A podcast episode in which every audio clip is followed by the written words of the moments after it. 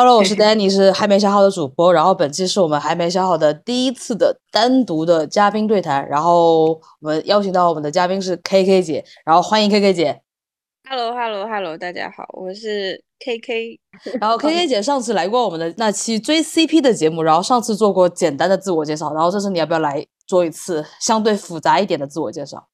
哎，其实说到自我介绍，我就会很 很发怵，这种我我都说不出来什么很华丽的词藻。我就是就是做了做了十几年的制片，然后现在是一个手艺人，手艺人做专门做银饰的、做首饰的这么一个手艺人，偶尔还做做穿珍珠的女工这个样子。没了，还是很简单的，但是很简单，就是。就就没有什么可说的嘛？啊，太低调，太低调了。那我应该把你话匣子打开。所以你是在疫情，我记得是在疫情之后吧，就是这段时间，对不对？然后一九年之后这段时间，你做开始做发发金这个首饰品牌。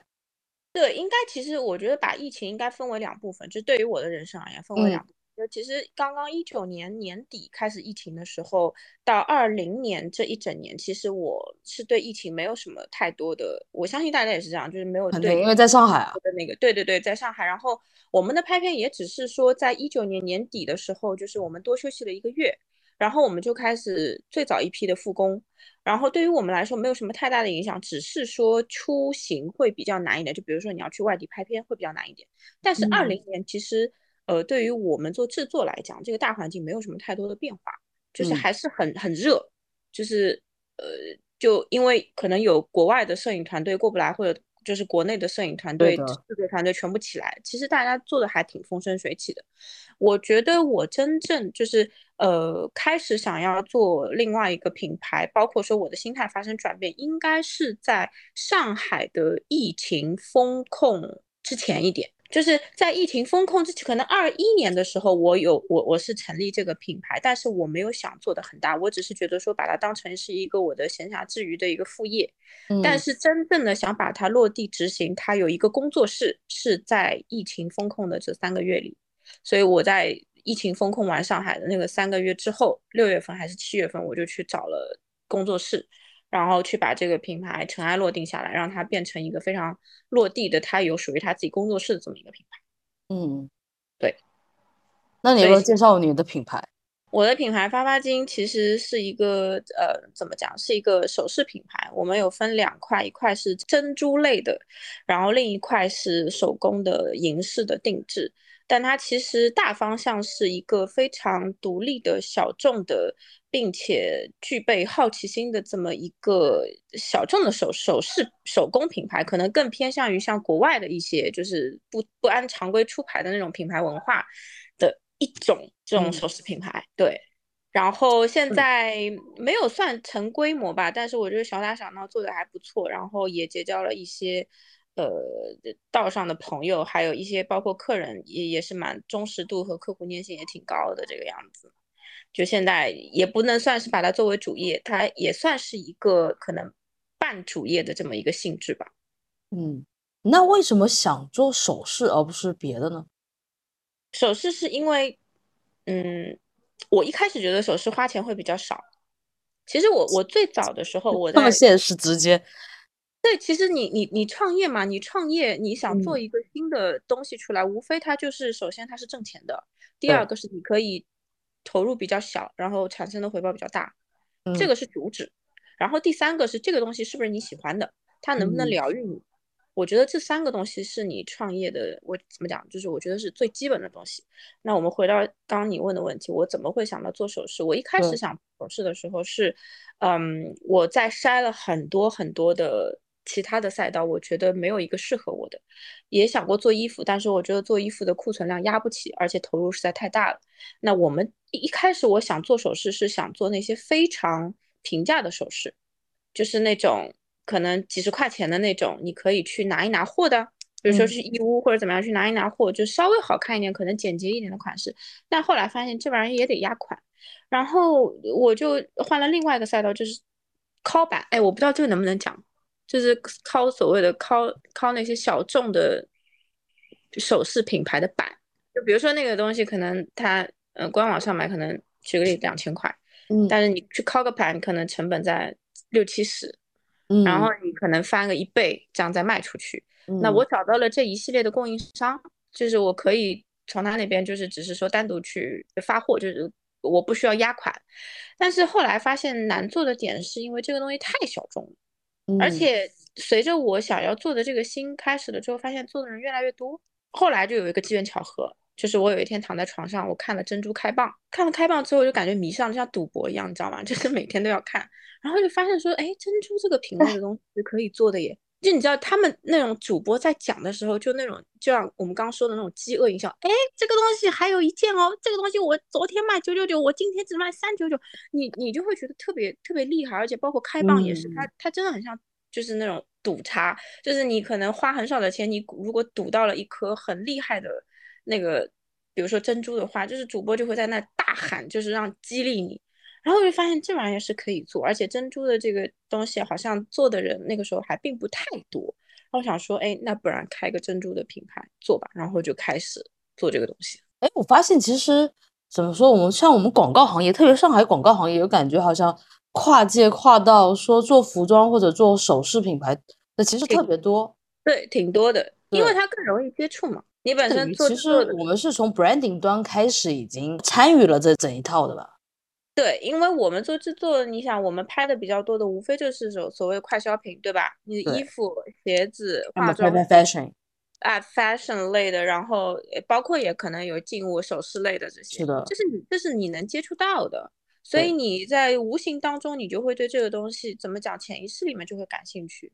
它其实算是你工作中的一部分吧，所以我觉得，嗯，就有很多我们这一行的人可能就去做这些东西，而且因为嗯本身这一行的人本身他可能是学设计或者学服装类的或者什么特别多，对，然后迫不得已去做了 广啊告。对对对对对，因为其实本质上面，你做服装设计，做这一块的设计，或者是你出产一些灵感的东西，其实本质上大家相通的。对对对的。对对对对，做了创业了两年，那你感觉说跨行业、跨领域的创业给你带来什么挑战？挑战很大。其实我是有一个合伙人的嘛，但是我的合伙人因为他跟我是同样的工作，所以他基本上在我们首饰品牌能够帮衬的事事情比较少。那我觉得跨领域最大的一个难点就是一个人的精力太分散了。嗯然后不足以把它聚起来。就是从简单的，比如说你要怎么样去营销这个品牌，小红书的铺垫，然后淘宝的铺垫，然后怎么样把这个牌子渐渐的建立起跟客户的粘性，然后出的一些新品，每一季的灵感，然后还要去做这个东西，把这个东西生产出来，然后从打样开始，然后到呃铸造，然后到成品。然后再到客户的一些支持，包括说客户客户服务这一块的，就售后啊什么的，嗯然后包括整个包装一系列的，你会发现它是一个非常耗精力的事情。你有嗯的时候就一个人完全是就搭不过来吧，就你好像你感觉自己是 alone，嗯对，就是那种那种有的时候那种心态会 emo，就是我这是我遇到最大的一个难点，而且我本身又是一个我是 P 人，我是有拖延症的这么一个人。你还好吧？你一个做制片的，我跟你讲，这这不是说做制片的问题，这本身的性格真的是就是我在做做做制片的时候，其实我就是案子如果 run 了之后我就还好，但是我在做首饰方面，有的时候我就今天告诉我自己说，啊，我今天一定要搞两个新品出来，结果到了工作室之后，发现点个咖啡，听个音乐，然后点个蜡烛，然后这看看那看看，诶，半天时间就过去了，然后你就想说，哎，不然回家吧。然后我想说不对，那今天好像首饰都还没有做，怎么办？没关系，明天来做，然后就明日复明日。那有没有说是不是要你再招个人，然后来 push 你，就是要有一个人来向上管理你？没钱，我当然是希望有啦，就是，但是你这个东西要涉及到分分层，它其实就是一个很复杂的东西，因为本身这个品牌也不是说全权属于完全是你一个人的，对不对？那非常现实的问题就是，如果再有一个人他 involve 进来，那这个层我要怎么分？然后他能够带给我的价值是什么？然后如果他只是单纯的说是一个 push 我的这个人，我觉得可能商人所以我觉得我 不是很想花这个钱去请这样子的一个人来。嗯，对。那你有考虑说什么时候进行团队的规模扩张化呢？因为现在就是两个人了。对，但至少等他说他可以养活我我们自己吧，这个品牌它可以养活这个工作室的房租，可以 cover 掉我们一部分的生活开销，我觉得才会考虑做团队。因为怎么讲，就是一个非常非常小的品牌，你一开始让他去做一个团队性质的东西，我觉得有好也有坏。但是对于小牌子来讲，如果你没有投入这么大的话，做一个团队其实不划算的。嗯你做了团队，你就会会发现处处都需要钱，嗯你投的钱永远都是越来越多、越来越多、越来越多，而做不成什么事情。那还不如一个人先做起来再说。哎，那我看就是在上海的独立设计师们，然后基本上就是来上海之后，他们就呃开始自己做工作室，然后招了嗯招，不知道是不是招版师哦，但是一定会招很多比较相对廉价的助理，招了很多就是那种富二代助理。呃我觉得他们可能前期的规划是跟我不一样的吧，就是我前期的规划是发发金这个品牌其实是算是一个我的副业，它不能算是我的一个主业，我的主业还是制片。那你刚刚嗯说的这一群人，他们可能是卯足了劲想要把这个品牌做起来，嗯所以我跟他们的起点会不一样。那就呃还有一个地方不一样，就是我们投的钱可能也会不一样。就嗯是于我来说，一开始发发金真的是一个小打小闹的品牌，就是我们可能每个人就投了几万块钱。但嗯是这不妨碍说，哦，你后面钱越投越多。但是你像几万块钱这个东西，两个人几万两两个人可能就十万块钱吧，十万多块嗯钱吧，你没有办法去组这么一个团队的，所以很多的事情只能自己来。它不嗯像说我啪一上来，我一个品牌投了五六十万或者七八十万或者百万，那我可以组一个小团队。而且，嗯，服装类的这个东西，它的东西会比较大一点，就嗯它确确实可能一个人也做不了。你的版式、你的面料、你的这块儿，跟你做一个戒指，然后这个量还是不一样，这个量确其实实，对。所以说我，看嗯好像比如说首饰配饰类吧，应该说配饰类，嗯就嗯首饰设计以及说鞋类设计，我看他们基本上都是设计师一个人独撑全场。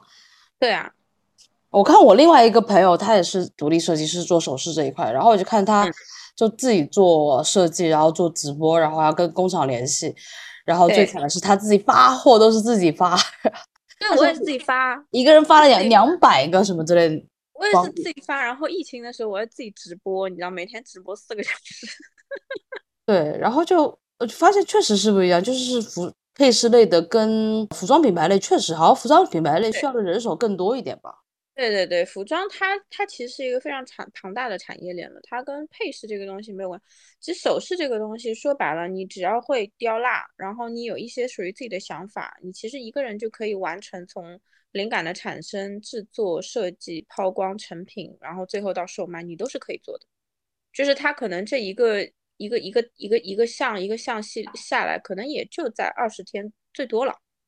如果你我觉得这个怎么说呢？这个也要是基于你是对这个东西是有兴趣，并且有相对一定的天赋吧。对啊，所以我说了，你的创业它一定也是在你它能够疗愈你，一切感兴趣的情况下，你才能创这个业嘛，对不嗯对？那我本身可能就是对首饰是感兴趣的，而且我觉得一开始就像我说的，我刚做珍珠，为什么后来我会转到说一些定制首饰、定制银饰方面，是因为我觉得现成的珍珠配件实在太丑了，它没有办法达到我想给珍珠加上去的一些配件的效果，所以我只能自己做。你刚才说那个故事，就让我想起那个 Wear One 吧。他不是嗯之前找不到一件合适他的婚纱，然后他就跑去自己做婚纱，然后就成做成这么大的产业出来了。那我那人要有梦想的嘛。所以人有多大胆，地有多大产，这就是我人生的信条之一了。啊，对啊就是万事，就是我觉得很多创业，这这都是要建立在这个基础上的。啊，那其实我觉得机缘巧合也很重要了，就是天时地利人和也很重要。当然，嗯我也不知道我之后的这个品牌它是能够起来，还是能就是就是没有了，就是谁都说不准。但是在我最近几年，我觉得我应该还是想把它好好做的吧。嗯，哎，那你会不会担心说，因为上海的话，其实有很多服装设计师啊、首饰设计师，包括嗯配饰设计师，其实它已经有一个相对完整的产业链链嘛。比如说，嗯在这个呃行业里面，它竞争其实是非常激烈的。那你会不会担心说，整个同个赛道的同品竞争这一块？嗯，担心肯定是有的，包括一些焦虑，包括说他怎么样出来都是有的，但是没有那么多的焦虑。还是回到我刚刚那个问题，是因为他是我的副业，我不靠他挣钱。嗯，那这个就是 你知道，已经打败了百分之九十九的人了，一半的对，打败了至少一半的怎么样人？对的，我好不要脸。没有没有没有，我觉得真的，因为因为我觉得做这行的基本上是靠这个赚钱。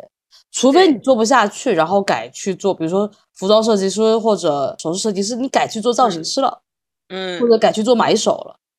对，那第二点是因为我的合作伙伴他是一个，就是怎么讲，就是他不会 push 你的这么一个人。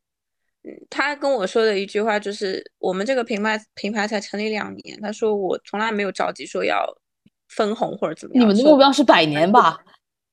对，就 是百年老品牌，就是我们不死，这个品牌应该也不会死这个样子。而且现在更坚定了这样的想法，是因为珍珠的市场太爆了，你知道吗？我就没有想到，冥冥之中我押对了个宝。挺好的，我觉得你这个百，就是以后就是一个百年中国品牌。这百年现在已经，呃，还剩九十八年。百年我都不在了，奢侈品牌哪个不是百年的？你你人要多大胆，就是心要有多大产。所以我需要有个传承，是吗？对，就慢慢来，对啊，就肯定啊。之前就是有一些做首饰代购的，他们是做国外首饰代购的嘛，他们包括有一些就做那种什么意大利的什么老奶奶代购，或者是一些老爷爷代购，我也看了一些，我觉得他们那种品牌的文化也是我挺喜欢的，就是就是一个小店，然后一个小对对对对对，就是。有能力就做到老，嗯，也不是说我要从中挣多少多少钱，是的，它是我的一个生活支柱吧。就是我觉得，就是在你人生可能有发生一些转折的时候，至少你还有一样东西是真正属于自己的。我觉得这点其实是很重要的。然后我经常也看一些，就是比如说那个意大利老奶奶，不是那个老奶奶，就是她是一个专门做项链、耳环的这么一个。会自己就是搭配，然后把一些很大的石头做一些搭配的这样，然后人也是非常的精神，可能六七十岁了。然后我经常看他的 ins 或者怎么样，或者拍的一些视频，我觉得非常棒，就是那种精神很鼓励我。我觉得我也想要变成那个样子。就是他可能他自己也有一个工作室，但是是小小的。然后他每一天都会在工作室，因为我们做首饰的都会，比如说我现在有一些珠子或者怎么样，我会排在我的那个板上面看这一条项链它出什么效果，或者它这个耳环用那个石头先摆好看，大致的效果是什么，然后他再去通这个慢慢的一步一步把这个东西设计成型。我就觉得那一种，就是那一种流程让我觉得很迷人，嗯，就是那种专注的感觉嘛。对专注的感觉，再加上这个东西，它完完全全属于我自己，我可以非常自由的掌控，我想要设计成什么样，就是设计成什么样。就是对于我自己而言，我觉得是一种就是非常大的安慰，嗯，就它也是一种疗愈。我在工作室摆弄我的这些东西的时候，把我的宝石拿出来，或者把我喜爱的珍珠拿出来，即使哪怕说我放在这边搭配一下，擦一擦，我觉得对我来说也是一种疗愈。挺好的，你已经打败了上海。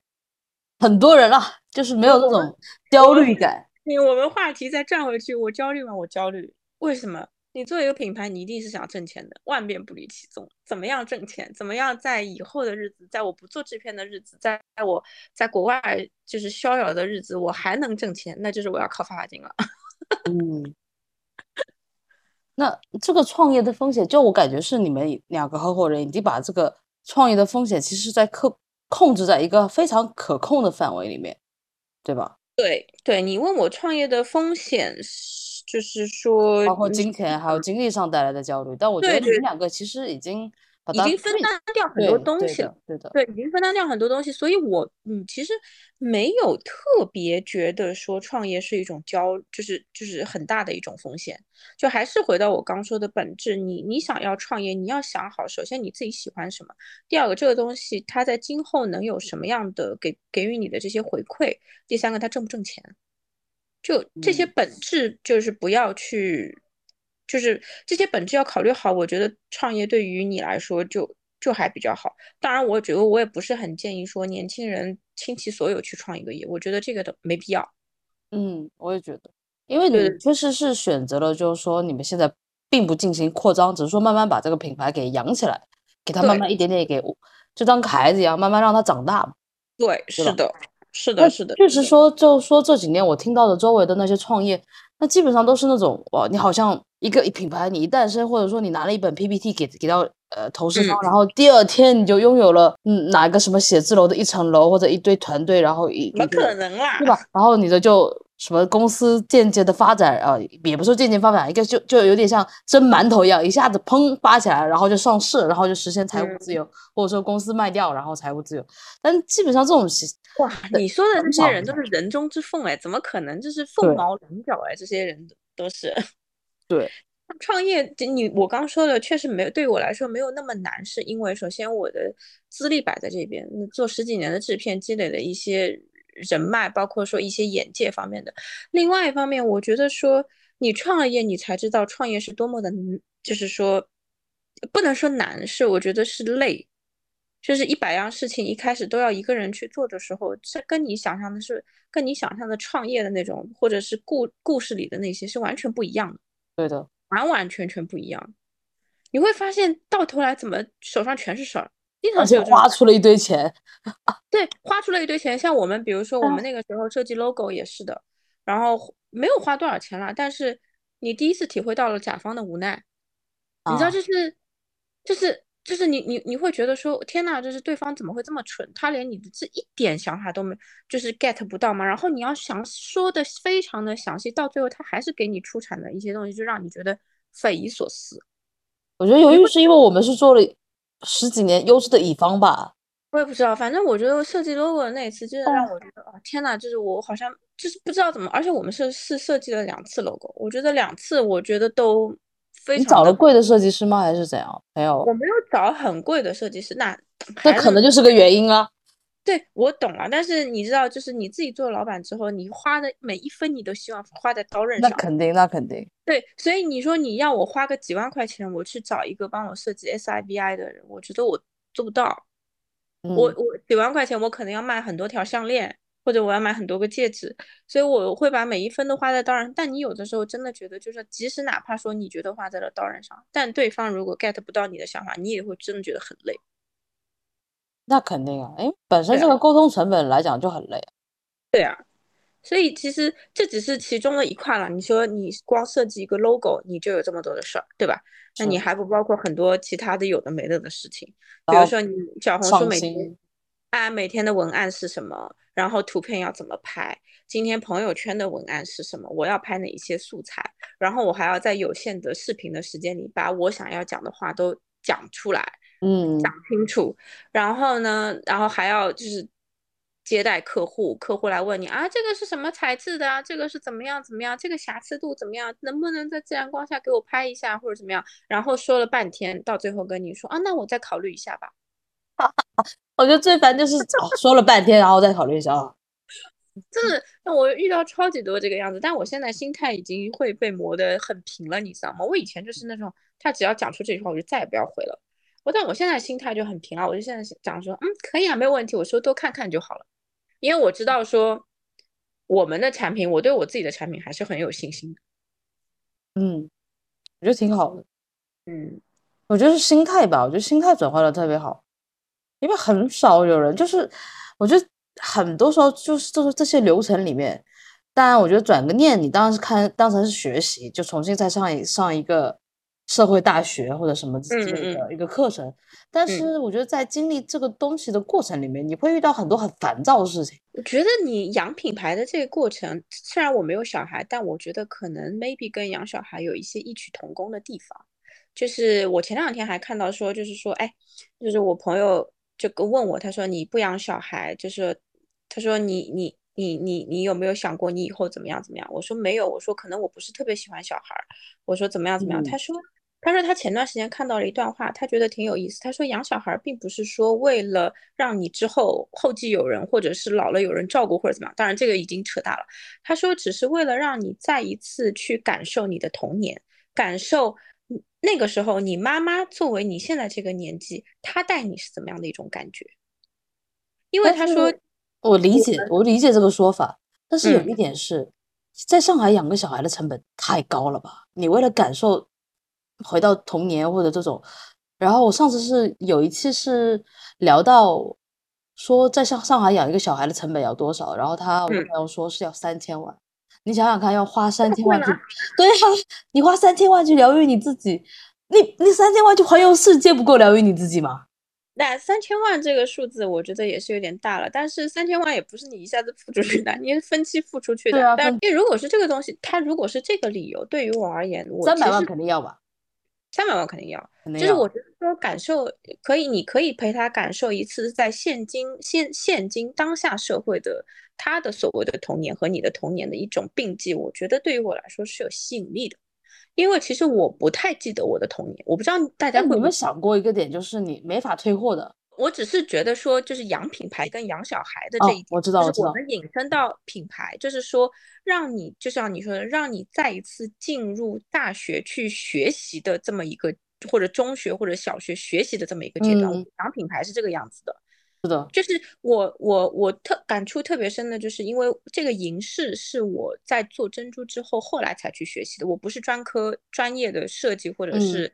珠宝设计出身的，那我是去了老师那边上了系统的课程，从最简单的雕蜡开始，然后银是怎么铸造出来的，然后它的一些镶嵌方式，自己怎么样动手去做一个钻戒或者怎么样，然后就把它这一系列的，然后分了几段课，我们去把它上掉的。上那些课的时候，我还没有感觉什么，但是就是上到第二次的时候，我就觉得我很快乐，就是因为感觉很像小时候的劳动课的感觉。对他的快乐在于，在我们已经工作了十几年的时候，其实我现在回想起来，我大学或者高中的时候，我也很快乐，是因为它非常的规律。就是说我在上课的时候，我那个时候上影视课，我也会每天早起，可能九点钟就要起，然后十点半就要到老师那边开启一天的这么一个作业量，然后到晚上八点钟下课，然后。首先，它这个规律让我觉得就已经是欣喜的，就是在我上班的时候我是没有感感知到的。第二个是他在学习的这个过程当中，你是像海绵一样吸收知识，你会觉得很很愉悦。嗯，然后这一天的时间，而且是学你自己想学的东西。对，然后最后它还可以出产一个成品给到你。我以前是觉得说，就是。我以前大学毕业完工作了之后，我觉得说学习怎么可能使人快乐？我在快我在学习的时候，我根本不感觉快乐。等到我十几年，像现在我再去学这些影视课程的时候，我真的从里面感受到非常快乐，非常愉悦，就是那种那种打鸡血的那种愉悦，就是让你觉得很上头。我觉得就是我们上大学学的又不是我们自己喜欢的咯。我上大学其实学的也相对来讲是我比较喜欢的，但是怎么样呢？就是所有的课程都是你喜欢的吗？对，但是因为你在上大学之前，你的这个学习的这个时间段它太长了，十几年，你每天都在学，所以你会有一种厌烦的情绪。但当你转换了身份，你工作了十几年，突然之间你又可以去到学习，这是新鲜感也很，就是也很带动你的。对，所以说就是我觉得说，对于一个品牌的成长，你像是又经历了一次自己的这个学校生活，而且你在，呃。建立品牌的这个过程当中，你又可以学到很多新的知识，包括你在品牌建立当中路程当中，你会遇到很多很奇妙的人，那些人真的是很奇妙，就是在你可能原原本的工作状态你是遇不到的，就这些三方汇聚起来，会让你觉得有意思，它就像养小孩一样，嗯，它是一个养成系，对，而且你会非常的有成就感，当你的客户资源已经到达积累到某一个程度。突然之间，你有一天也不需要每天去发朋友圈告诉大家我有什么新货。客户有一天找到你说：“哎，我想要做一个这个，我想要做一个那个。”哎，那个时候不一样了。嗯，对，那个时候的心态跟跟跟朝九晚五的工作的心态就完全不一样。就你的孩子长大了，对，你会有一种欣慰的感觉，你会有一种觉得他他跟你之间产生交流了。而不是只是一种联系，嗯，不只是说你亲手你要抚慰他，而是他给予你的一些真正的回报了，嗯，对，这种感觉特别奇妙。发发金这个品牌，你的目标客户群的画像是什么？嗯，我觉得是相对来讲，呃，小众、特别，然后喜欢新事物、独立，带一点点孩子气。然后保持初心，保持好奇心、喜欢探索各个领域的这么一群人。我觉得自己吗？我那我的品牌，我的风格肯定是我自己更喜欢，然后我会把它哦投射到我自己身上，嗯就是对，就是探索各种未知领域，保持好奇心、热情、坦诚。我觉得，就我没有办法说出来一个具体的人是怎么样的，我只能投射到我自己身上。我觉得我我有这样子的你这个可是现在当下一个高标准嘞，是吧有好奇心又坦诚。对我，我就是我期望我的客户是这样的，就是嗯，不要说可能嗯，比如说保持热忱、保持好奇心，可能太大了。就是我觉得是需要接受独立的，是是自我的，我觉得这点很重要。嗯就是因为我们的每一个戒指或者每一个饰品，它都是独一无二的，它是根据你的 size，然后根据每颗宝石不同的特性，而且这个宝石是你挑的，我才会去创作它。那每一个戒指，它虽然它有一个大的方向，但它每一个戒指都是独一无二，它上面的一些 texture，它的一些就是宝石的 pattern 或者怎么样都不一样。所以它嗯就仅仅是属于你自己的这一枚独一无二的，它可以陪你到老的这么一个戒指，或者是一样饰品。我觉得至少你是，我觉得你要自我认同自己是独一无二的。对，我觉得我的客户群像这，而且我觉得保持孩子气是我一直想要有的客户群体的这么一个一个一个点。就是不论是他是偏男孩子气或者女孩子气，就好像丹妮，我觉得你是呃稍微偏一点点男孩子气，我觉得这种特质非常难得，这是我喜欢的。有一点是因为我的声音声音就生下来就是个女中音，那我也没办法。我的声音真的会害人，你知道？但我觉得挺好，我蛮喜欢我自己声音。但你知道，就是声音的话，你确实是已经构成了人的气质的一部分。嗯，是是然后你，如果是一个女孩子，你声音相对比较粗一点，然后那你就嗯自然会有一种男孩子气，你是避免不了的吧？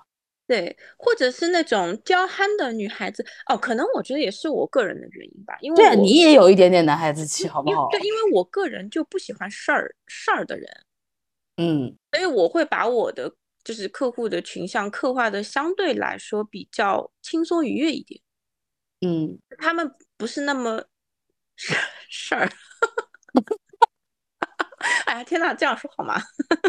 你讲了那么多，总结下来就他们不是那么事儿。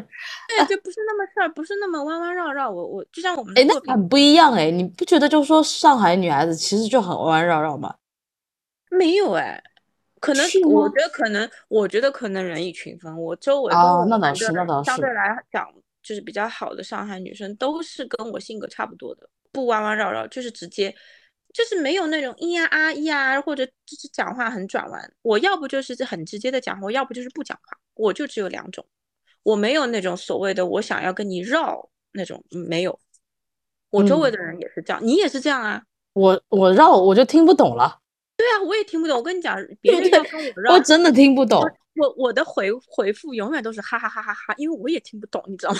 我可能就会往他的表面意识方向走了。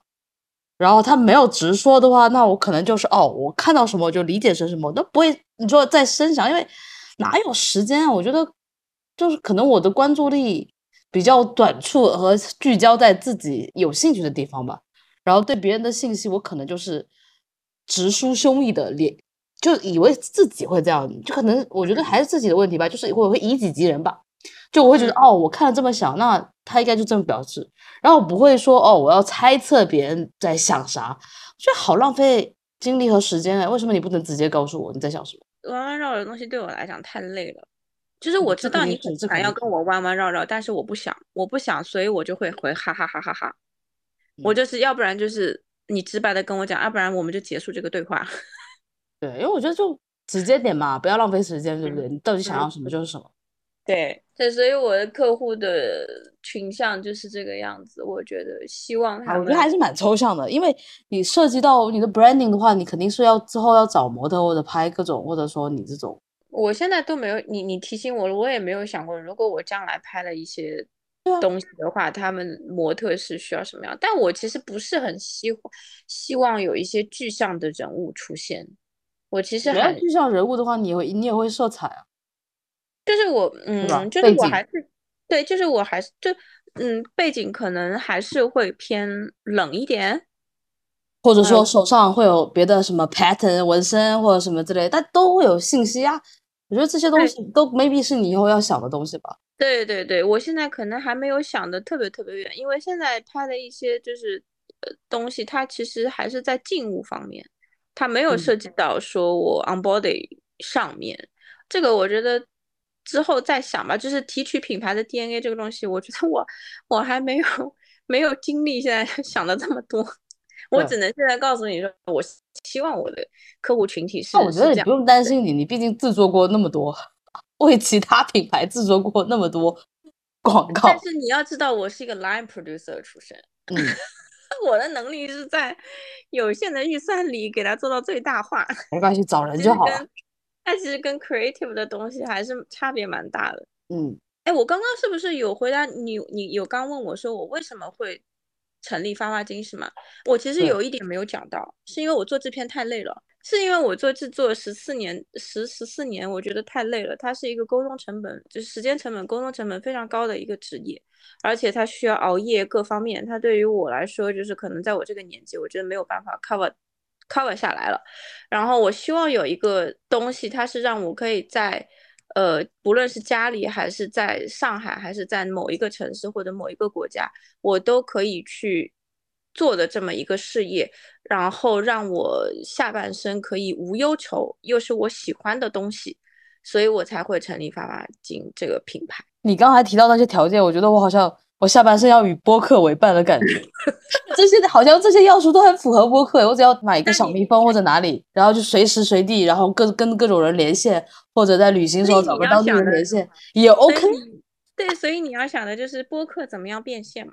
你不是没有看到，就是要好好做，你知道吗？就是要对，就是就是你要想的最大的是它要怎么样变现，因为如果你将来真的是把播客当成一个事业的话，那它要养活你。不能先先先当副业，先当副业。我就当当事业来讲，就跟在上海买房一样，充满了焦虑。我觉得当一个东西充满了焦虑时候，你的你聊的东西，或者说你整个人状态，它都会把这些东西渗透出来。我我还是希望它是一个很开放的一个平台，比较土的词。然后其实就是我的小茶馆，然后大家一起来喝个茶，聊聊天。我觉得还是这种感觉比较好吧，就聊的有的没的。因为我就特别喜欢，我以前在蓬皮杜看书的时候，就以前会做作业嘛，然后再看书。嗯，其实我花在看书时间上面特别少，因为我都会在中间，然后下到他二楼的走廊里面，然后那里有很都不认识的人，然后你就在那边站一下，然后可能就有人他上来跟你聊天，然后你就越聊就聊，对。越聊越多，越聊越多，然后聊了一群人，然后就聊了两个小时，然后他都快关门了，然后你还在聊天，然后赶紧再回去再看点书。我觉得这种特别好。我还有一点就是，我希望我之后的一些工作不需要花这么多的时间成本和沟通成本。我希望它是一个更简洁的，只是简单的生产和销售的这么一个路。嗯，就是所以，我。才会去换一个新赛道，成立这个首饰品牌。对我觉得是这样。哎，你刚刚说的那个，你你在蓬皮杜看书，然后下面到二楼去感受人气，让我想到了，就是为什么有很多人都喜欢来东南亚旅游，就是因为他们也想感受人气，你知道吗？因为有一些在国外的那种安全距离实在是太过了，大家都会活得非常的孤独，所以他们要到亚洲的，尤其是泰国或者东南亚的这一带，菲律宾那种，然后感受人撞人的这种。你知道很落地的那种人气，对，你知道我上次不是二阳了之后，然后我刚病完，然后结束之后，然后就去看了蔡依林的演唱会，在虹口体育馆，我真是感受到人气了，我真的是好上头，好开心，然后整个就感觉那种，知道那种能量被激活起来，虽然没有激活到百分百吧，然后可能就激了一点，确确实是那种人气感觉就不一样。所以人还是群居动物嘛，你所以你还是会在 emo 了一段时间。就是孤独了一段时间，你还是要到人潮中去感受那些人潮汹涌，你这样你才能感受到你自己还是活在这个世界上的，你是有欲望活在这个世界上，这个世界还是相对来讲还是比较美好的。嗯，对，那肯定的。那我们就聊到下一个问题。那作为一个当代女性，一个在上海出生长大的当代女性，那你眼里的当代女性形象是什么样？其实跟刚才跟你的那个上面一个问题，跟跟你的目标客户群实画像其实很接近，对吧？对，可能再补充一点吧。我觉得不受任何的约束吧，不受年龄的约束，不在规定的时候，我我每每个年龄段我应该要做什么事情，我觉得不需要，而且自由，呃，能够自己做主，然后经济独立，我觉得这些就是就其实就是大家已经讲的蛮多了啦，就是女性的自我意识的觉醒做得到啊，是很难的，但我觉得我还好哎，我觉得我还好啊，我觉得我好像不是特别难，可能跟我家庭从小就是我爸妈给我的自由度。很广，就就有关系，所以我从小都是自己做主，就是你高考志愿啊、中考志愿全部都是我自己填，填完之后只是要告诉他们说我填好了，我都甚至于不需要告诉他们说我填了什么专业，嗯，然后对，然后包括说，比如说在小时候，比如说别人就是你要期末考之前不是会放放几天假嘛，然后大家都在学习的时候，我在跟我爸在家里打牌、看课外书。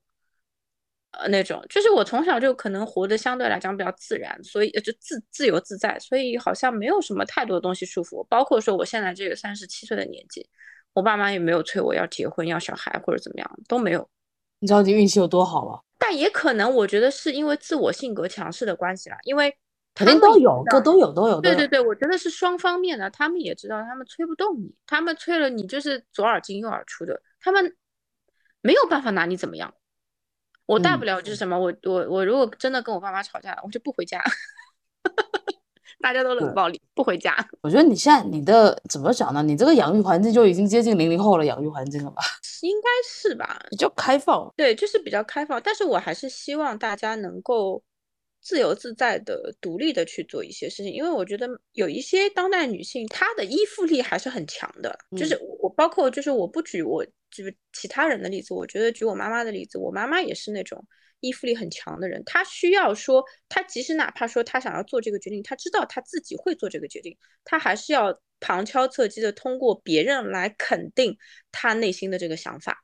就他一定要旁人有一句话告诉你说，你现在就给我去做那个事情，他才会去做。而且他会问好多遍，我是不是应该要这样做？我要不要这样做？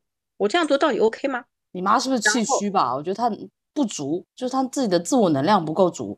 对，自我能量不足。另外一方面就是可能还是会优柔寡断一点，但是跟他的强势又不冲突。但他其实也是一个强势、掌控欲很强的人。嗯，但是他就是那种就是自我的意识相对来讲比较薄弱吧。但是他最近的几年有在变好，是因为我爸爸生病，他就是他从从前一个从来不做家务事，就是因为你知道上海男人一般都麻辣瘦嘛。买喜烧都是我爸爸来，然后到我爸爸生病了之后，他没有办法去负担买喜烧这些事情，我妈妈渐渐去上手，到他现在他可以一个人烧饭，一个人去买菜，或者一个人去做一些家务的事情，我爸爸在旁边帮衬，这是他的一个成长。包括说他可能在我爸爸生病的时候，他也有一段非常抑郁的时候，但是我慢慢的在每次就是每次就都会去开导他，开导他什么的，就是让他去生发现生活当中的一些小的美好，所以他现在。灵活运用了这些事情之后，他做的越来越好，他想的越来越开。包括说他以前在用钱方面，他可能觉得说啊，我吃一顿饭四五百块钱，我觉得好贵啊，还不如我自己，比如说我跟你爸两个人在家里买点烧给你吃。到现在他觉得在外面吃很好啊，又不用洗碗，也不用收拾，还能吃到好吃的东西。我觉得这种转变是可以有的。你想他这个年纪，他这个靠近六十多岁的年纪，他都可以转变。二十几岁、三十几岁，为什么不可以做出改变？只要你想做出这个改变，你就一定可以。就主要说是想，对对？因为很多人他想，他是停留在想的这个阶段。但是如果你能踏出这一步，你能真正的走出这些东西给你带来的一些阴霾或者怎么样，我觉得你就成功了一半。当然，我觉得周围要有我这样的一个朋友也挺重要的。我觉得是要的，我觉得是要的，就是你你能是直接说人家一把，我觉得还蛮好的。所以就是可能，我觉得有一些他走不出去，是因为他周围的朋友或者怎么样，就是没有给他一些非常坚定的力量。周围的声音可能就是跟他内心犹豫的声音一样，对，或者说很多那种什么，我们广告里不是经常有那种什么父母的指责、周围朋友的疑问，然后各种对对，然后这种声音充斥。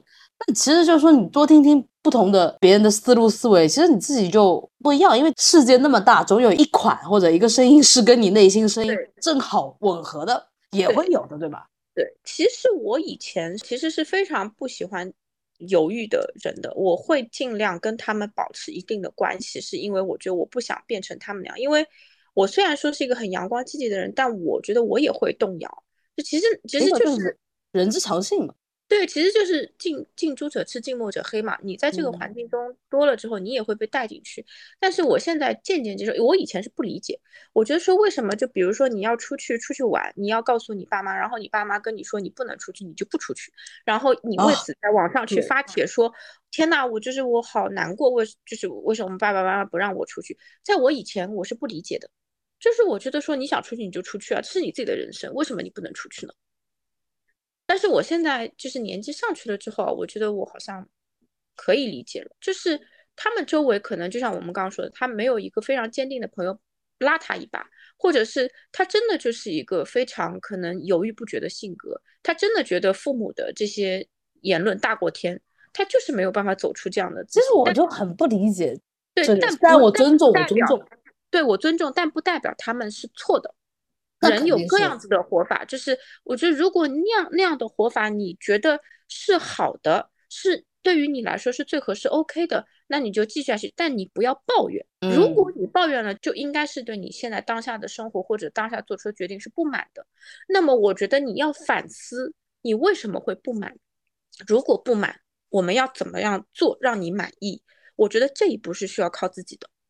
很多人是没有想通这一步，所以他踏不出去。你说的很对，对，所以我觉得结果导向呢是非常正确的。就是你当一件事情产生了之后，你要想的是我需要什么样的结果，再往前去倒推，这其实是更一一种理性的男性的思维模式。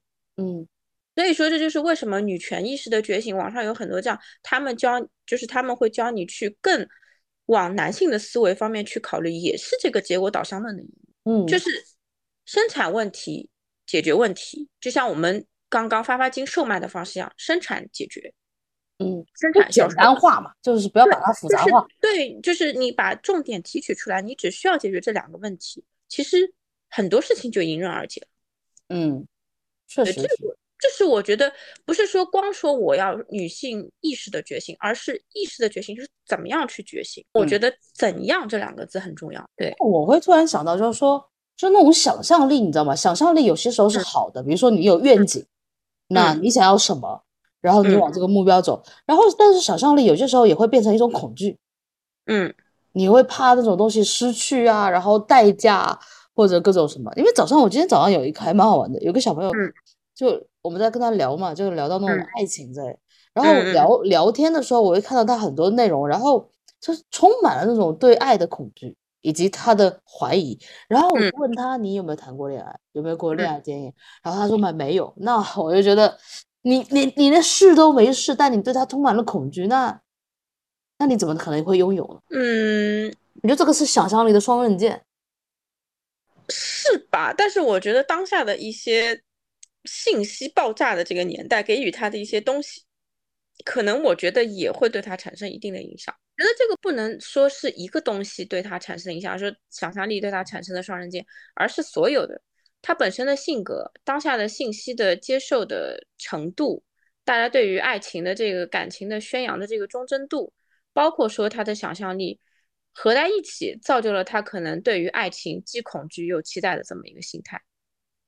对，然后我其实就觉得，就是说想象力其实也是一种。你转变心态嘛，转个念，然后你的想象就会从黑暗变成美好。那我觉得是需要勇气，因为你想，我们刚才说的，你说怎么样改变，或者说这个东西，那就在于说你你敢不敢有勇气踏出那一步，第一个吃螃蟹的人嘛？你做你自己的第一个吃螃蟹的人，你做你改变你自己的第一个吃螃蟹的人，你看看有没有效果。你不敢拒绝别人，那你下次开始。是一个很小的事情，你就试着去拒绝别人，那就那么一点点开始拓宽。你不可能说你对你今天呃听完一席话，第二天你就翻篇成为新的人，对吧？对对对，不可能，对吧？我一直提倡的是什么？我一直提倡的是快乐加倍，快乐加倍怎么样？快乐加倍不是说我今天快乐百分之十，我明天就要加到百分之四十，不是的，是今天快乐百分之一，你明天可以加到百分之一点零一，甚至是一点零零一。只要你比今天快乐多一秒，哪怕是零点一秒，你也是一个进步。进步不是说我需要多大的水滴，或者是我今天喝了五十毫升水，就是比昨天多喝五十毫升水，这才是进步。你哪怕今天多喝零点一滴水，你也是进步。但你只要维持住你是在进步的就可以。当然，进步它也会有饱和，有很多悲观的人他会觉得说啊，那如果有一天我进到百分之一百了呢？那我怎么样？但是你要想，你你进到百分之一百，怎么可能进到百分之一百？人生有多少的事情，人生都没有办法做百分之一百。而且还而而且你近一点，你你明天就倒退两点。对，其实哪怕说科学家告诉你说我这个事情，他也不会告诉你今天我原子弹造成我一定是百分之百发射成功的。对吧？那百分之九十九点九九九，而且你我们刚刚说的那个想象力，其实换句话说，我觉得对于我而言，它就是一个吸引力法则的事情。嗯，我是非常相信吸引力法则这个这个事情的人。我每天起床了之后，我会给我一个自我的怎么讲口号。我我现在的口号非常非常的直白，我的口号是月入十五万。可以可以可以，哎是吧？但是我是就是。就是说，我们谈到吸引力法则，又有一个怎么样去显化？怎么样？如果是不显化，你又可以每天积极的去面对人生。因为我觉得它是需要有一个时间的。有很多人他去看了《秘密》这本书，看了吸引力法则，他会非常的怎么讲激进？他会觉得说，我今天如果想显化，说我今天呃，我我希望我明天呃可以多一万块钱收入，他好像立马就是要明天多一万块钱收入一样。他不会懂得给吸引力法则或者给自我一些时间，因为你如果你今天拿了一万，你明天想要拿两万的话，你总得给这个两万有一个时间段吧，你总得让自己变成一个容器，你能到容纳两万块钱的时候，才能宇宙才能自然给到你两万块钱吧，嗯，对吧？你自己都没有准备好，为什么宇宙会给你这些东西？所以说，我觉得说，首先吸引力法则是需要一个时间的过程，它的显化是需要时间过程。第二个就是不要因为你今天吸引力法则告诉我自己，哦，我自己很快乐，我自己需要开心，然后突然发生了一些不好的事情，然后你就会丧气，这是不对的。就是如果说你你丧气之后，你明天说啊，这个吸引力法则有什么屁用？我我昨天明明说，我不要怀疑它，你不要动摇。对，你不要去怀疑它。其实怀疑它了，你就会对自己产生动摇。这个动摇就是最大的不好的点。其实我换句话说，我们不要谈到吸引力法则。我即使哪怕说我是，比如说两个人一样的人，然后第一个人他今天告诉我的，我今天要很快乐，然后突然之间，比如说，呃，地铁迟到了，呃，地铁发生故障了，然后迟到了，被老板骂了。一种人就是他会灰心丧气，然后他就会非常沮丧的去过一天。另外一种人是，即使哪怕地铁坏了，迟到了，被老板骂了。哎，他中午吃了一顿好吃的，他就开心起来了。那一个是不爽的过一天，一个是爽的过一天。但是你们发生了同样的事情，如果你是一个局外人，你会选哪个？你一定会选那个爽的过一天，因为不论怎么样，这一天都是要过去的。嗯，那如果这个东西投射到你自己身上，为什么你自己就做不到呢？因为有一点就是说，很少人有一个很强大的自我，所以自我就是像核心一样，它也是需要练。而且你想，我们的教育里面，它天然就有在摒弃说你要有一个很强大的自我。但我觉得是我们这代，我不知道后面几代人是怎样的。但我觉得就我们小时候，因为我们可能差不多岁数嘛，那我们受教育里面基本基本上都集体教育，对吧？你小时候说一个人自私，哇，不得了哎！你觉得对吧？感觉就自我怀疑，我哪里自私了？我那么要奉献什么的，嗯，对吧？孔融让梨，对啊，你就是这种教育里面长大，所以你自然你的自我。自或者说你现在自我的核心那种肯定是很薄弱的，因为整个我们受教育的背景，包括家庭，那我们父母肯定更更薄弱了，他们集体意识更强。那到这一代，那你肯定不会很强。那这个东都这种东西都是要需要你自己去训训练的嘛。那这个训练过程肯定是要很强的。那我觉得，虽然你刚才说的那套非常像一个传销组织的教。投入，但我觉得就是说，你在对一个人他的内心自我的建设以及自信的建设上面，它是一个很重要的东西，就是不要自我怀疑嘛。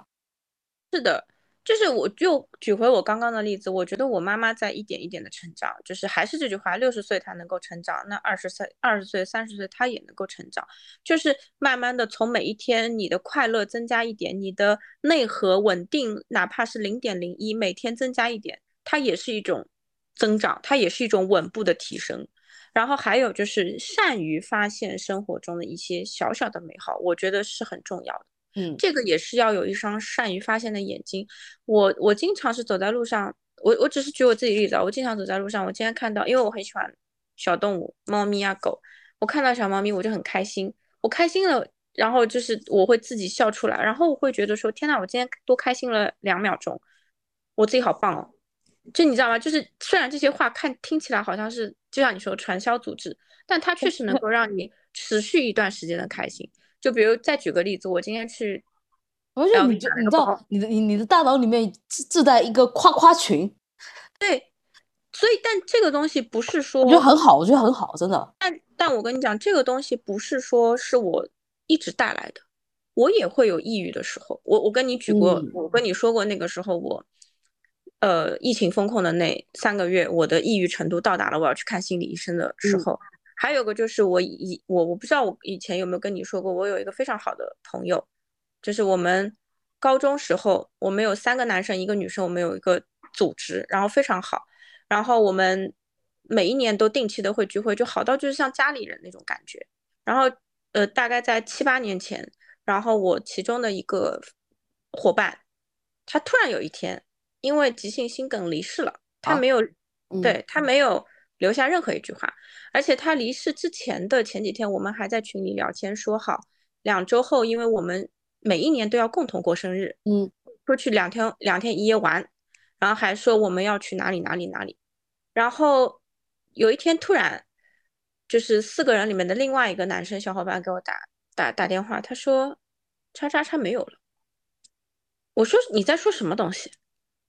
他说他接到他的领导，因为他们从前在一个公司。他说跟他说叉叉叉没有了，嗯，然后我当下就不敢相信，我就打电话给另外一个，他说他也不知道，然后他去求证一下，结果后来大概是过了两三个小时，就是真的没有了，嗯，然后那天晚上我们赶到了他家里去，就他爸爸妈妈在，然后我们才了解到事实是他怎么离。怎么怎么离世的呢？是因为他在的那家基金公司，他是做售后的，嗯，然后压力非常大，每一天都是可能收邮件到凌晨四点钟，然后七点钟起来再去开会。有一天他是四点钟睡下的，而且那天是周六，然后他可能喝了点酒，然后七点钟的时候，他妈妈起来上洗手间，发现他房间里灯为什么还没有关，然后就进去跟他说你要早点睡，结果那个时候就已经发现他的脸已经紫了，嗯，然后呢就是打了那个急救电话。结果他们家的那个电梯实在是太慢了，就是幺幺九呃，就那个急救来的时候，因为是早上七点多，嗯啊，之前他已经对，就是已经是有有耽搁了半个多小时。结果那个急救的人呢，上去了之后有一样东西没有带，又下去拿，然后再上来又耽搁了十几分钟。他爸爸一直在给他做心肺复苏，那个时候人好像已经稍微就是一就是脸色回来一点，但是后来就到救护车上就还是没有。当然，这个我们不去管，说是急救还是什么的问题，嗯嗯，反正人就是没有了。其实那个时候我是不敢相信的。我那一天是住在我朋友家，我也没有敢回家，也没有敢面对我爸妈。我是住在我朋友家，我第一次深切的感受到，首先死亡离我这么近，第二个我觉得抑郁离我很近，是因为如果我想不开，我一脚踏过那条线。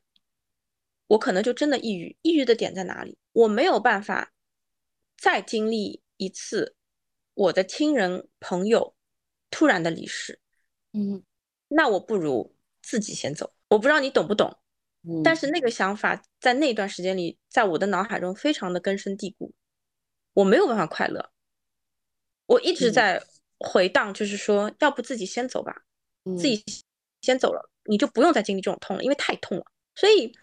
你说我一直很快乐吗？我也没有，但是那段时间我真的没有办法快乐。但是我是在学着自己坚强，是因为我通过各种手段，哪怕是去看一些喜剧电影，哪怕是去做一些我其以前不会做的事情，甚至于脱敏疗法，我去到他的他在的那个他埋的那个地方，嗯，去跟他讲话，跟他聊天，看着他，告诉我自己他已经没有了，或者有的时候甚至很残忍，我把。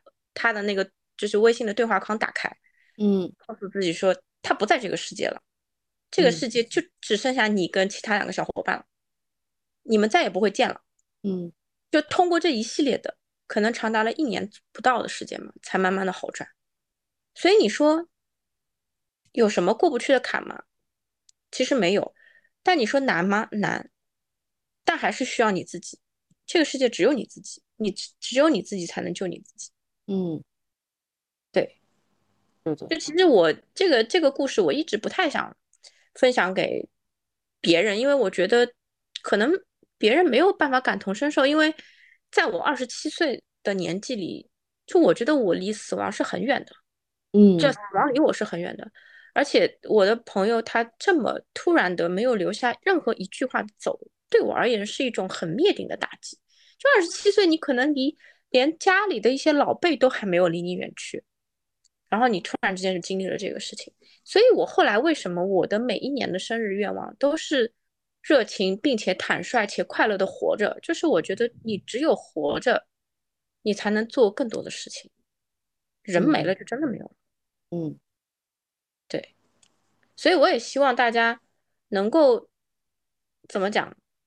真的去学习起来，真的帮自己，自己帮自己起来，不要再让自己不舒服的环境中或者成长的这个过程中，让自己变得越来越不好。既然你有想要变好，那你就努力的去踏出这一步，其实不难。对的，对，就是你看你自己想不想。对，是的。就即使哪怕说，你看我也是经历了一年左右的时间，他才慢慢的会去好转。像我这么乐观的人，我都需要经历一年。所以大家不要气馁，不要觉得说就是需要两年三年是很久，不会的。只要你每一天都在变好，总有一天会到的。你第一次接触了死亡这个课题，是的，是的，所以你会产生了这种，因为很多另外的抑郁症或者说接近抑郁症的患者，他其实是。我不知道，我不知道，可能，嗯，比如说我，我可能是对生命的虚无感这种东西，它随时可以把你抓住。是我那个时候，我只想表达就是，抑郁这个东西，死亡这个东西，离我自己，离所有的人都很近，连我这么乐观的人，我也会被带进去。嗯，就是我知道，就是抑郁症不是一种情绪，它是一种，真的是。情绪生病了，情绪感冒了，它是需要物理治疗的东西。但是我还会有身体上的反应。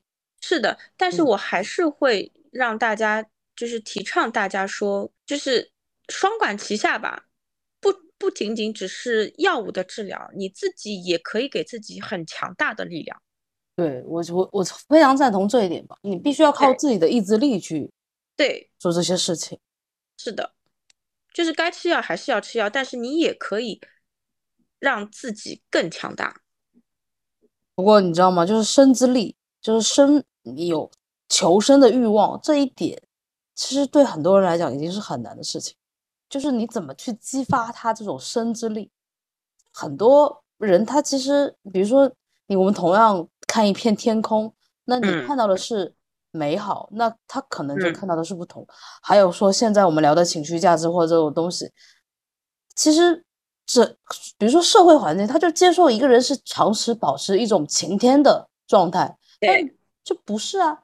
如果说我们把情绪比喻说大自然的天气，那它就会有阴天、晴天、多云、台风、暴雨，对不对？还有冰雹。对，那你想想说换成情绪，那其实所有的这些情绪，好和不好的情绪，暴怒、愤怒、抑郁、恐惧、悲伤，都是自然正常的，都是会发生的嘛。你要允许。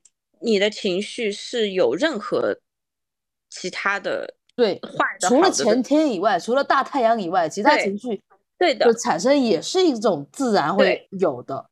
对，你要训练的就是说，让这些坏的情绪、不好的情绪可以快一点过去。对，让你回归好的情绪，要训练的就是这一点。我觉得要接受，我觉得就像上期我们聊的，就是接受的力量。比如说前天。突然出了地铁，然后就一个大暴雨，然后 我就很淡定，因为我前几天水逆水到我都麻掉了，就很淡定，我就慢慢的撑着伞然后走，然后虽然走到我鞋都已经湿掉，然后裤子我穿短裤短裤也快湿了，然后 就那天长宁都发大水的那个暴雨，然后我就很淡定，就心里没有一点波澜，因为就接受啊，因为对啊，你还能怎样？难道要像依萍一样吗？对啊，哎。所以我觉得，就是不管是抑郁也好，或者说死亡、自杀，或者就你接受这种情绪的到来吧，然后告诉自己，就是说第二天天也会晴的。对，就是就是怎么讲，我们要学习的就是这种转变。对，那首先是接受，你接受自己可以有。对对，所有的这些情绪，它都是可以有的。你你说我没有吗？我也有，我也有 emo 的时候。我有一个人在家，不想跟任何人讲话，大哭一场的时候。但是我会，我觉得你还会有一个起床起不来的焦虑，起床起不来，对。然后就是拖延症嘛，做账做不了，钱嘛拿不到，对吧？这种焦虑我可多了。但是我我我允许这样的情况存在，但是我也要告诉自己说，你需要能够。就是转变这种情绪，让这种情绪你不要被这种情绪带跑，而是你可以主宰这种情绪。对，这些情绪它是，它像薛定谔的猫一样，在你没有打开盒子的时候，这些情绪都是存在的。嗯，只是当你打开了盒子，希望说你的主观意识挑出来的这个情绪它是好的。嗯，对，确实是。好，我们就聊回发发金啊。好，那你对发发金品牌有怎样的期许愿景？感觉你刚才是不是讲过了这些？讲过了呀，赚钱呀，它可以养我呀。那好，下一个问题就是，除了首饰品牌创业之外，对未来还有其他的新计划吗？对未来的新计划，新计划新的这个赛道现在有点搁置了，作为一个代购的这个做搁搁置了，黄了。简单来说，迅速的开启，迅速的搁置。黄，那因为有一些不可抗力因素吧，就是我们的有一些风险的这个规划没有做好，然后有一些不可抗的因素，就是也不能说停滞了吧，就暂时搁置了，暂时没有去想这个事儿了。然后呢，未来的新的计划还是在珍珠方面，因为珍珠现在暴涨嘛，然后。在珍珠这块再开一个新的账号，然后开始做。未来还有什么计划？我现在觉得我就是已经不够用了，就是主业做制片，副业做发发金，做珍珠，做首饰。未来其他的计划倒没有想这么远，但是还是会看一看，就是还有什么东西是可以做的。当然会去跟一些其他的人去聊一聊天啊什么的，看看他们的有一些投资项目什么。好不好这个样子？但我也想做一点简单的事情，就做一点更让我不操心的。可能你你你只需要投点钱啊，这这样的事。你要做投资人吗？不没没哪哪有这么大呢？我只是说少投一点，对这个样子。因为现在所有的这些我现在做的东西都是我在自己掌控，嗯，就全部都抓在自己手里，一百样事情都要有自己操心。我也很想做一个放手的人。就是可能等到我真的，嗯，制作做的也挺好的，发发金也稳定了，因为它之后会淘宝也会上，然后跨境电商也会上，上了之后，那一切趋于稳定了，手上有点闲钱了，我确实想要做一些，不是让自己那么呃投进呃投入的事情，就是更相当于是一个只是投钱拿点分红，但它可以长远的，就像你存个年金一样，嗯，这种这种事儿。对的，但我现在也不知道有什么事儿可以做，因为那次的代购的这个事儿已经让我转了挺多想法的。嗯，现在想法几乎已经有点黔驴技穷了吧，好像也没有什么太多的灵感。最近也没有看到什么好项目，其他的有一些太专业的项目嘛，你也不知道水到底深不深。嗯，对，没关系，慢慢来。你这个才多久？你这个搁浅。开启也就没多久，我觉得你 take your time。对，就是我是在这些慢慢的就是做这些事业的道路上，可能还会遇到很多人和很多事儿嘛。那你就再遇到的这些人和事儿，看看还有没有什么可以合作的机会。但应该不太会在制作行业里再再再做一个新的东西了吧？可能还话不要说那么早，到时候要打脸。不是啊，那制作行业已经做了嘛？你你已经是制片了嘛？对吧？嗯，我不我我意思说，你如果再投一个东西，你也不会投在制作行业里。你我其实真的很想跟制作行业脱离的。你不要这么打脸。哎呦，跟制作行业脱离，我这两天还在想那个制作公司的名字。我真的是跟你说，不是昨天问你的吗？哎，哦，下一个问题，那最后一个问题，过了三十岁之后，心态最大的变化是什么？我觉得不是过了三十，应该是过了三十五。三十岁还没有什么。我其实想写三十五，但我在想，哎，你到底过了三十五没有？然后在想，如果写了过三十五，你没过三十五，你会被打？那就好。那那行吧，那我就那我就分一下吧。那我就是过三十的时候过过三十五的时候吧。过三十的时候，过三十时候其实没有过明白什么事儿。我三十的时候，我觉得我还是活得挺像二十五六岁那种没心没肺的状态的。嗯，只是会对于感情没有那么期待。怎么就是好像是我现在的状态？对，就是首先对于感情没有那么期待，就是感觉好像嗯，恋爱好像没有挣钱重要。呃，那个时候的心会有会有会有会有会有。对对对，那个时候三十岁应该你还是会就是卯足了劲，然后体力各方面都还挺挺好的那个时候，所以你会觉得说我想要看看还能自己的就是潜力能激发到什么程度。嗯，然后过了三十五就完全不一样。过了三十五，真是可能眼里只有挣钱吧，其他就心如止水，体力嘛也跟不上了。然后嘛，爱情感情这个东西嘛，因为我我我可以跟大家说，我还没有结婚啊，我也没有小孩，我我有我有男朋友，很稳定的男朋友，就觉得感情的占比在你生活当中可能越来越不重要，因为随着爸妈的年纪越来越大，身体越来越不好。包括你对事业上的一些规划，一些遇到的一些瓶颈，然后感情的占比就没有那么重要。你会发现有一段非常稳定的感情，就是一个很好的良性的支撑，让你可以卯足了劲去看其他的事儿。当然也没有什么劲儿了，就是就是因为体力也跟不上嘛，就是看稳定的感情，它像是一个三角形，感情、生活和工作。就是一段稳定的感情，它是这个三角形里面不可缺的一个这么一个东西。但是你真的说它有非常非常重要到我像我三十岁之前，我对于爱情是憧憬的要死要活，分了个手痛哭流涕什么的没有。嗯，因为很多现实的东西已经耗尽了你很多心力了，耗尽了很多你，反正耗尽了各种。我觉得好像二十几岁的时候，你确实会为感情这种。你真的过了三十岁，不知道是不是因为你谈恋爱谈多了，或者说人遇多了之后，这种泪也流光了吧？就不会有那么大的。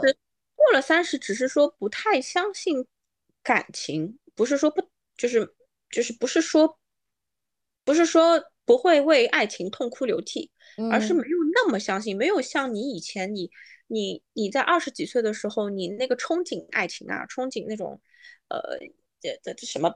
白头到到老，哦，会有会有会有会有会有，你知道吗？就是然后分个手就觉得天都要塌了，对吧？那种就是你知道，我都要跳河。我那个时候我真是想想就是要要要 要三滴汗那种。然后过了三十，你就会觉得说爱情有挺好的，然后但你不会特别去相信说这个爱情它是让你好像有很多的勇气去战斗的那种，不会。过了三十五。就更不对了。过了三十五，就觉得说有一份稳定的感情就挺好的，就是我后院不起火，你知道，就是像那种皇帝一样，后宫不起火是最好的。嗯，就你看得很开了啦，然后柴米油盐也分散了你生活中很多心思嘛，你就没有再太多的心思放在感情上，就觉得一段稳固的感情，它如果一直稳固在那儿就挺好的，偶尔它可以就是让它浪漫一下或者调剂一下。然后让他不要那么特别平缓，因为平缓就是往下坡走，你还是要有一点悸动的嘛。新的感情就是稳定的感情，还是要有一点悸动，让它去延续下去的嘛。嗯，对，我就觉得这是几个分水岭最重要的。还有就是你会越来越现实，三十五岁就是很现实。如果我现在没有男朋友，如果我要找男朋友，我不知道我这个东西我男朋友会不会听啊？我不我不发言。但是我我就是设身处地的想，如果我三十五岁，我现在没有男朋友，我要去找个男朋友的话，我可能要不然就是往小里找，就是年轻的肉体，因为老娘不缺钱，对吧？我不需要你来养我或者怎么样。但是如果有一个非常强大的人，他能希望养你，我觉得也也也也可以啦。但是我这个年纪已经看得很开了，因为我觉得男生至死都是少年。就是他永他们永远都会喜欢比你更年轻、比你更漂亮的。你三十几岁，可能你你斗不过人家，也竞争不过人家。那我觉得，如果是我，可能要不就是谈一个年轻的肉体，长得是我的菜，然后一起出去玩玩、吃吃喝喝、开开心心。啊，对，啊不然就是不要谈恋爱，就是也对，因为你你你是说找男生哦，三十几岁我有的嘞。对啊，因为他可以变新能源了，好吧？对我，我不想找跟我同年龄段的，因为怎么讲？我觉得或多或少大家都有点问题，在这个年纪都没有定下心。我没有说我我不是没有问题，我觉得我可能也没有定下心来。我觉得跟我差不多。年轻的我其实挺理解，就是说，特别是过三十岁之后，因为你找不到更老的啦，就是对，就是老的也没有那么有魅力。对，就是年轻的肉体其实挺好的，他而且还有朝气。就是年轻人有种涉世未深，然后又又把又又又以为自己特别懂的那种感觉，啊，对，就是那种好像我当年，对对对对，就我觉得就是就是你很现实嘛。第二个就是你会把钱看得越来越重要，这个世界就是这个样子，你没有钱你就没有办法维持你现在的生活水准，没有钱就是。但我觉得还是不一样，是因为你以前曾经没有把钱看那么重要。那现在就会，我真的小时候没有把钱看的那么重要。小时候还是我觉得友情饮水饱的呀。就跟你说，爱情大过天。但你像现在的小朋友，就是零零后，我就跟那些零零后的聊，哇，我只想给他鼓掌。我觉得他好现实，清醒是吗？对，很很对，很很拎得清。但我觉得就怎么说呢？我觉得每一代有每一代自己的问题吧。我觉得拎得清是一回事，做不做得出来又是另外一回事。肯定是，但是你不觉得年轻时候看拎得清会很无聊吗？你如果问我二十几岁的我的时候，你问我这些问题，我可以同样回答给你这些问题，但是我做又是另外一回事了。你懂吗？就是你二十几岁，你你可以很清醒，但是你更容易陷进去。三十五岁你可以很清醒，但你没有那么容易陷进去。很难，我觉得真的是，我觉得这个简直是种共性了吧。对啊，这就是差别嘛，对吧？所以这就是你问我啊，步入三十岁最大的区别是什么？一个就是没有爱情大过天，一个就是过于理性、过于现实、过于看重钱。但我觉得挺好的，你人间清醒，对啊，你有什么不好的？你你的精力都磕在放在那种磕 CP 上面，那我觉得真的又安全又好，而且磕的还是泰国 CP 更安全，对吧？远距离磕 CP。因为看不见摸不着，又不又不受内娱的，就是那种歪风邪气的，你要助长。对，而且他们又比较亲民，可以了，给他们没事就花点钱就可以了，挺好的。那我们就今天就聊到这里了。好的，感谢 K K 姐，不客气不客气，谢谢，好，谢谢，拜拜。